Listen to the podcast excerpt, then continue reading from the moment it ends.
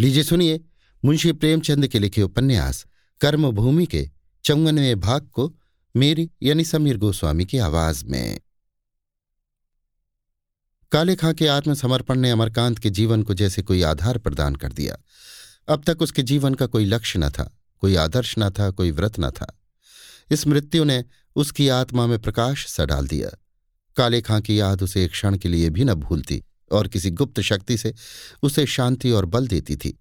वो उसकी वसीयत इस तरह पूरी करना चाहता था कि काले खां की आत्मा को स्वर्ग में शांति मिले। घड़ी रात से उठकर कैदियों का हालचाल पूछना और उनके घरों पर पत्र लिखकर रोगियों के लिए दवा दारू का प्रबंध करना, उनकी शिकायतें सुनना और अधिकारियों से मिलकर शिकायतों को दूर करना, ये सब उसके काम थे। और इस काम को वो इतनी विनय, इतनी नम्रता और सहृदयता से करता कि अमलों को भी उस पर संदेह की जगह विश्वास होता था। वो कैदियों का भी विश्वास पात्र था और अधिकारियों का भी। अब तक वो एक प्रकार से उपयोगितावाद का उपासक था। इसी सिद्धांत को मन में यद्यपि अज्ञात रूप से रखकर वो अपने कर्तव्य का निश्चय करता था। तत्वचिंतन का उसके जीवन में कोई स्थान न था। प्रत्यक्ष के नीचे जो अथाह गहराई है, वो उसके लिए कोई महत्व न रखती थी। उसने समझ रखा था, जहाँ गहराई है, वहाँ शून्य के सिवा और कुछ नहीं। काले खां की मृत्यु ने जैसे उसका हाथ पकड़कर बलपूर्वक उसे उस गहराई में डुबा दिया और उसमें डूब कर उसे अपना सारा जीवन किसी तृण के समान ऊपर तैरता हुआ दीख पड़ा। कभी लहरों के साथ आगे बढ़ता हुआ, कभी हवा के झोंकों से पीछे हटता हुआ, कभी भंवर में पड़कर चक्कर खाता हुआ। उसमें स्थिरता न थी, संयम न था, इच्छा न थी। उसकी सेवा में भी दंभ था, प्रमाद था, द्वेष था। उसने दंभ में सुखदा की उपेक्षा की। उस विलासनी के जीवन में जो सत्य था, उस तक पहुँचने का उद्योग न करके वो उसे त्याग बैठा। उद्योग करता भी क्या? तब उसे उद्योग का ज्ञान भी न था। प्रत्यक्ष ने उसकी भीतर वाली आँखों पर पर्दा डाल रखा था। इसी प्रमाद में उसने सकीना से प्रेम का स्वांग किया। क्या उस उन्माद में लेश मात्र भी प्रेम की भावना थी? उस समय मालूम होता था वो प्रेम में रत हो गया है। अपना सर्वस्व उस पर अर्पण किए देता है। पर आज उस प्रेम में लिप्सा के सिवा और उसे कुछ न दिखाई देता था। लिप्सा ही न थी, नीचता भी थी। उसने उस सरला रमणी की हीन अवस्था से अपनी लिप्सा शांत करनी चाही थी। फिर मुन्नी उसके जीवन में आई। निराशाओं से भग्न, कामनाओं से भरी हुई। उस देवी से उसने कितना कपट व्यवहार किया। ये सत्य है कि उसके व्यवहार में कामुकता न थी। वो इसी विचार से अपने मन को समझा लिया करता था। लेकिन अब आत्मनिरीक्षण करने पर उसे स्पष्ट ज्ञात हो रहा था कि उस विनोद में भी, उस अनुराग में भी कामुकता का समावेश था। तो क्या वो वास्तव में कामुक है? इसका जो उत्तर उसने स्वयं अपने अंतकरण से पाया, वो किसी तरह श्रेयस्कर न था। उसने सुखदा को विलासिता का दोष लगाया, पर वो स्वयं उससे कहीं कुत्सित, कहीं विषयपूर्ण विलासिता में लिप्त था। उसके मन में प्रबल इच्छा हुई कि दोनों रमणियों के चरणों पर सिर रखकर रोए और कहे, देवियों, मैंने तुम्हारे साथ छल किया है, तुम्हें दगा दी है। मैं नीच हूँ, अधम हूँ। मुझे जो सजा चाहे दो। ये मस्तक तुम्हारे चरणों पर है। पिता के प्रति भी अमरकांत के मन में श्रद्धा का भाव उदय हुआ। जिसे उसने माया का दास और लोभ का कीड़ा समझ लिया था, जिसे वो किसी प्रकार के त्याग के अयोग्य समझता था, वो आज देवत्व के ऊँचे सिंहासन पर बैठा हुआ था। प्रत्यक्ष के नशे में उसने किसी न्यायी दयालु ईश्वर की सत्ता को कभी स्वीकार न किया था। पर इन चमत्कारों को देखकर अब उसमें विश्वास और निष्ठा का जैसे एक सागर सा उमड़ पड़ा था। उसे अपने छोटे छोटे व्यवहारों में भी ईश्वरीय इच्छा का आभास होता था। जीवन में अब एक नया उत्साह था। जीवन अब उसके लिए अंधकारमय न था।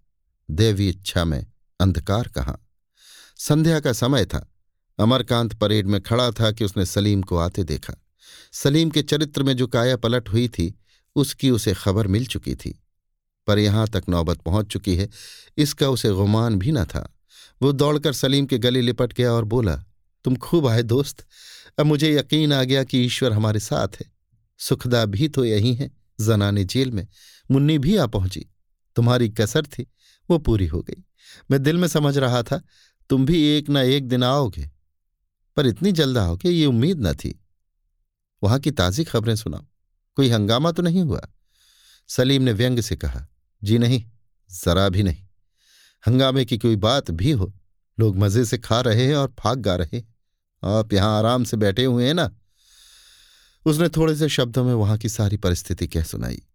मवेशियों का कुर्क किया जाना कसाईयों का आना, अहीरों के मुहाल में गोलियों का चलना, घोष को पटक कर मारने की कथा, उसने विशेष रुचि से कही।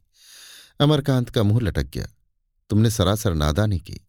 और आप क्या समझते थे, कोई पंचायत है, जहाँ शराब और हुक्के के साथ सारा फैसला हो जाएगा?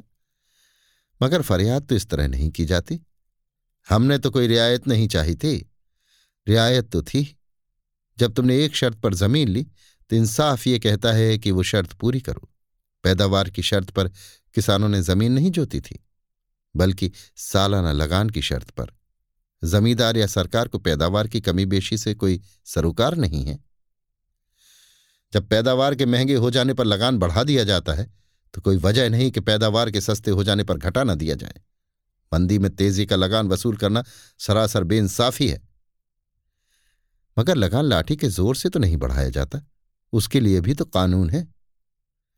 सलीम को विस्मय हो रहा था, इतनी भयानक परिस्थिति सुनकर भी अमर इतना शांत कैसे बैठा हुआ है? इसी दशा में उसने ये खबरें सुनी होती तो शायद उसका खून खौल उठता और वो आपे से बाहर हो जाता। अवश्य अमर जेल में आकर दब गया है। ऐसी दशा में उसने उन तैयारियों को उससे छिपाना ही उचित समझा, जो आजकल दमन का मुकाबला करने के लिए की जा रही थी। अमर उसके जवाब की प्रतीक्षा कर रहा था। जब सलीम ने कोई जवाब न दिया तो उसने पूछा तो आजकल वहाँ कौन है? स्वामी जी हैं। सलीम ने सकुचाते हुए कहा, स्वामी जी तो शायद पकड़े गए। मेरे बाद ही वहाँ सकीना पहुँच गई। अच्छा सकीना भी पर्दे से निकल आई। मुझे तो उससे ऐसी उम्मीद न थी। तो क्या तुमने समझा था कि आग लगाकर तुम उसे एक दायरे के अंदर रोक लोगे? अमर ने चिंतित होकर कहा, मैंने तो यही समझा था कि हमने हिंसा भाव को लगाम दे दी है और वो काबू से बाहर नहीं हो सकती। आप आज़ादी चाहते हैं, मगर उसकी कीमत नहीं देना चाहते। आपने जिस चीज़ को आज़ादी की कीमत समझ रखा है वो उसकी कीमत नहीं है। उसकी कीमत है हक और सच्चाई पर जमे रहने की ताकत। सलीम उत्तेजित हो गया। ये फजूल की बात है। जिस चीज़ की बुनियाद जब्र पर है, उस पर हक और इंसाफ का कोई असर नहीं पड़ सकता। अमर ने पूछा, क्या तुम इसे तस्लीम नहीं करते कि दुनिया का इंतज़ाम हक और इंसाफ पर कायम है? और हर एक इंसान में दिल की गहराइयों के अंदर वो तार मौजूद है जो कुर्बानियों से झंकार उठता है? सलीम ने कहा, नहीं, मैं इसे तस्लीम नहीं करता। दुनिया का इंतज़ाम खुदगर्जी और ज़ोर पर कायम है और ऐसे बहुत कम इंसान हैं जिनके दिल की गहराइयों के अंदर वो तार मौजूद हो। अमर ने मुस्कुराकर कहा, तुम तो सरकार के खैर ख्वाह नौकर थे। तुम जेल में कैसे आ गए? सलीम हंसा, तुम्हारे इश्क में। दादा को किसका इश्क था? अपने बेटे का? और सुखदा को? अपने शौहर का? और सकीना को? और मुन्नी को और इन सैकड़ों आदमियों को जो तरह तरह की सख्तियाँ झेल रहे हैं। अच्छा मान लिया कि कुछ लोगों के दिल की गहराइयों के अंदर ये तार है, मगर ऐसे आदमी कितने हैं? मैं कहता हूँ, ऐसा आदमी नहीं जिसके अंदर हमदर्दी का तार ना हो। हाँ, किसी पर जल्द असर होता है, किसी पर देर में, और कुछ ऐसे गरज के बंदे भी हैं जिन पर शायद कभी ना हो। सलीम ने हार कर कहा तो आखिर तुम चाहते क्या हो? लगान हम दे नहीं सकते। वो लोग कहते हम लेकर छोड़ेंगे। क्यों? अपना सब कुछ कुर्क हो जाने दें। अगर हम कुछ कहते हैं तो हमारे ऊपर गोलियाँ चलती हैं। नहीं बोलते तो तबाह हो जाते हैं। फिर दूसरा कौन सा रास्ता है? हम जितना ही दबते जाते हैं, उतना वो लोग शेर होते जाते हैं। मरने वाला बेशक दिलों में रहम पैदा कर सकता है, लेकिन मारने वाला खौफ पैदा कर सकता है, जो रहम से कहीं ज़्यादा असर डालने वाली चीज़ है। अमर ने इस प्रश्न पर महीनों विचार किया था। वो मानता था संसार में पशुबल का प्रभुत्व है। किंतु पशुबल को भी न्याय बल की शरण लेनी पड़ती है।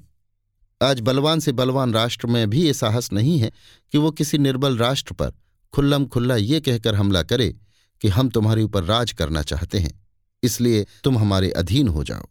उसे अपने पक्ष को न्याय संगत दिखाने के लिए कोई ना कोई बहाना तलाश करना पड़ता है। बोला, अगर तुम्हारा ख्याल है कि खून और कत्ल से किसी कौम की नजात हो सकती है तो तुम सख्त गलती पर हो। मैं इसे नजात नहीं कहता कि एक जमात के हाथों से ताकत निकलकर दूसरी जमात के हाथों में आ जाए और वो भी तलवार के ज़ोर से राज करे। मैं नजात उसे कहता हूँ कि इंसान में इंसानियत आ जाए और इंसानियत की जब्र बेइंसाफी और खुदगर्जी से दुश्मनी है। सलीम को यह कथन तत्वहीन मालूम हुआ। मुँह बनाकर बोला, हुजूर को मालूम रहे कि दुनिया में फरिश्ते नहीं बसते, आदमी बसते हैं। अमर ने शांत, शीतल हृदय से जवाब दिया लेकिन तुम देख नहीं रहे हो कि हमारी इंसानियत सदियों तक खून और कत्ल में डूबे रहने के बाद अब सच्चे रास्ते पर आ रही है। उसमें ये ताकत कहाँ से आई? उसमें खुद वो देवी शक्ति मौजूद है, उसे कोई नष्ट नहीं कर सकता। बड़ी से बड़ी फौजी ताकत भी उसे कुचल नहीं सकती। जैसे सूखी ज़मीन में घास की जड़ें पड़ी रहती हैं और ऐसा मालूम होता है कि ज़मीन साफ़ हो गई, लेकिन पानी के छींटे पड़ते ही वो जड़ें पनप उठती हैं। हरियाली से सारा मैदान लहराने लगता है।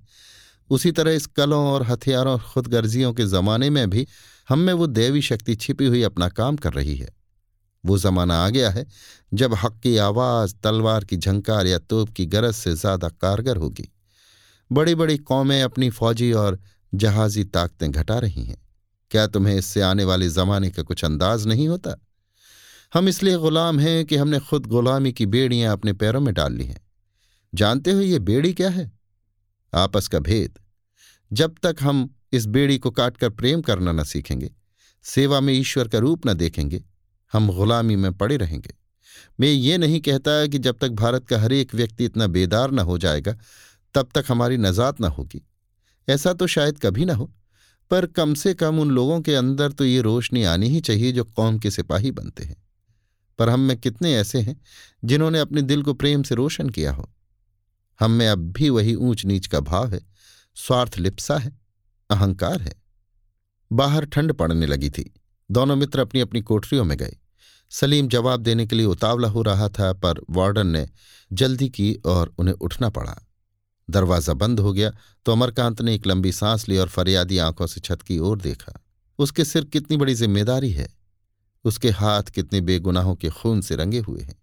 कितने यतीम बच्चे और अबला विधवाएँ उसका दामन पकड़कर खींच रही हैं। उसने क्यों इतनी जल्दबाजी से काम किया? क्या किसानों की फरियाद के लिए यही एक साधन रह गया था? और किसी तरह फरियाद की आवाज़ नहीं उठाई जा सकती थी। क्या ये इलाज बीमारी से ज़्यादा असाध्य नहीं है? इन प्रश्नों ने अमरकांत को पथभ्रष्ट सा कर दिया। इस मानसिक संकट में काले खां की प्रतिमा उसके सम्मुख आ खड़ी हुई। उसे आभास हुआ कि वो उससे कह रही है, ईश्वर की शरण में जा। वहीं तुझे प्रकाश मिलेगा। अमरकांत ने वहीं भूमि पर मस्तक रखकर शुद्ध अंतकरण से अपने कर्तव्य की जिज्ञासा की। भगवान, मैं अंधकार में पड़ा हुआ हूँ, मुझे सीधा मार्ग दिखाइए। और इस शांत, दीन प्रार्थना में उसको ऐसी शांति मिली, मानो उसके सामने कोई प्रकाश आ गया है।